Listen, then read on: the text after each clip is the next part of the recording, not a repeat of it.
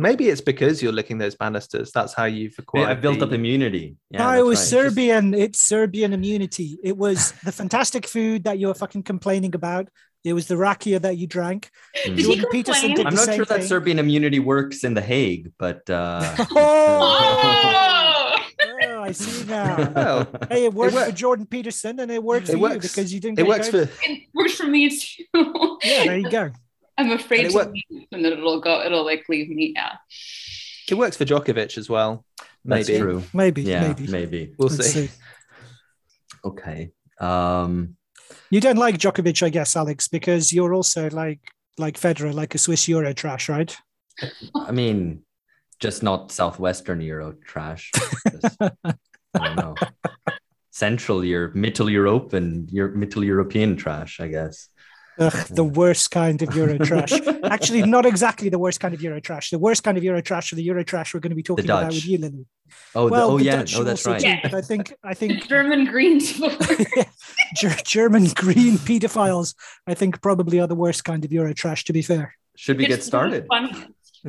We'll, we'll- we're gonna. So wait. So we'll we'll go through, um, and we'll start with the pedophiles, and then we'll go on to war, um, which sounds like one of our usual outlines. That's how we normally start: pedophiles first, then war, and then the future.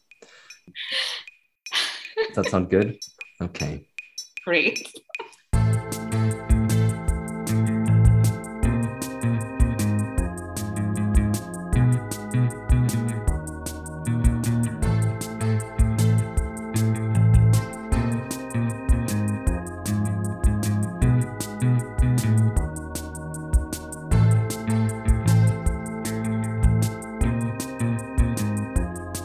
Hello, everyone. Welcome back to BungaCast, the global politics podcast at the end of the end of history. I'm Alex Hochuli. It's Thursday, the 13th of January, and I'm joined as usual by uh, a man who misses all of the shots he doesn't take and quite a couple of the ones he does, George Hoare. Hi, George.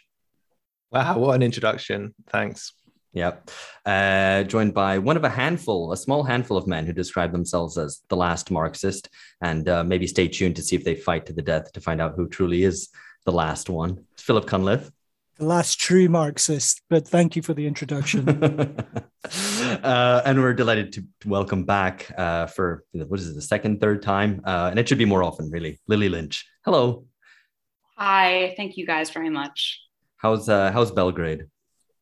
It's good. It's good. Never a dull moment. Um, pretty well. How are you guys? Good.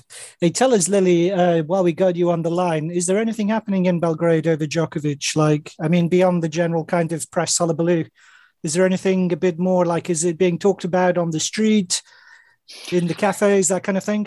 I think it's the only thing people were talking about. I mean, you didn't hear a single thing about the weather, about the snow, and, it, and it's quite snowy outside, and people were just completely consumed by Djokovic, even non-sports fans, because people really saw uh, saw their own experiences with borders uh, as Serbs traveling the world, and, and especially in the West. In that story, And there's quite a lot in Australia, isn't there? I mean, I know there's quite a lot of Croatians, but uh, I imagine Yes. Serbs as well. Yeah.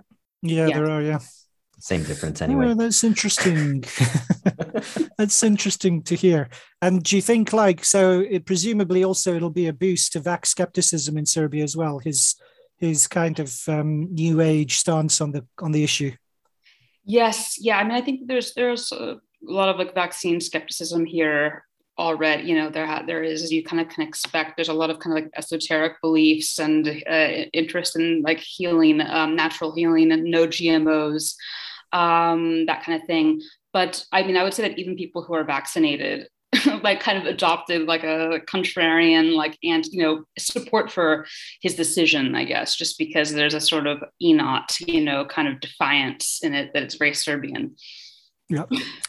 Yeah, it certainly is. Yeah. So that pretty much confirms everything that I imagined was going on. So So I, I mean, it's actually qu- quite opposite. We are going to be talking about weird hippie remedies. Well, maybe remedies isn't the right word, but uh, let me let me let me It's just uh, definitely it's definitely not the right word. but yeah. um, but actually, before we go any further, I should say, and I'm going to say this at the end as well, but uh, people should sign up to Lily's Patreon. It's patreon.com slash Lily S. Lynch. Uh, and we're going to be talking about a couple of things she's written on there, uh, specifically about a group that's, I guess, marked by its lust for war. by its lust for children and its lust for the planet, and that is the German Greens.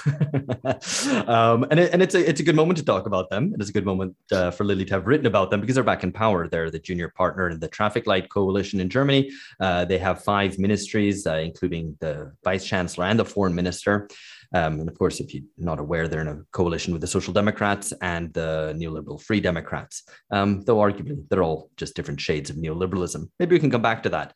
Um, one of the interesting things in tracking the history of the Greens is, is to see their transformation into a mainstream pro capitalist party uh, that embraced war in the late 90s and the market, but you know, with a lot of kind of feel good vibes uh, attached. Um, I've said this on the podcast before, and I'm going to say it. I'm going to repeat it. It's a great tweet by Julia Damphouse, who, if she's listening, hi Julia.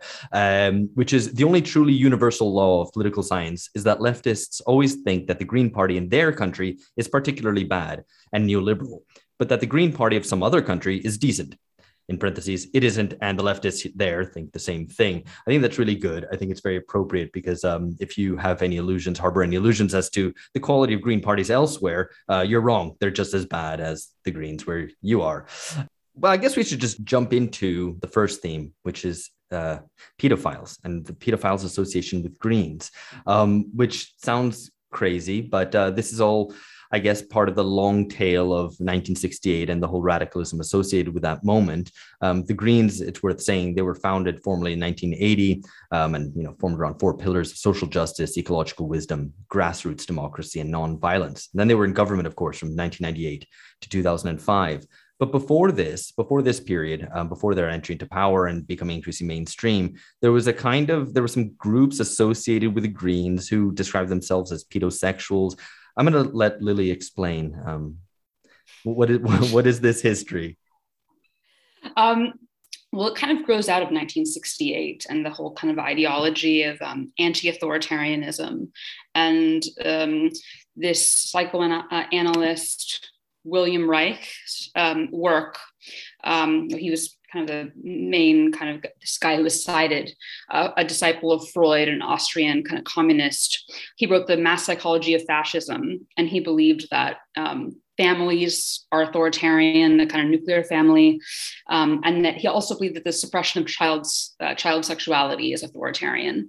And so this is kind of where a lot of this. Um, kind of early flirtation uh, with pedophilia kind of begins with, with the Greens, a lot of these guys who began as um, uh, student activists. Hey there, you've reached the end of a short excerpt from an episode that's been released only to our patrons.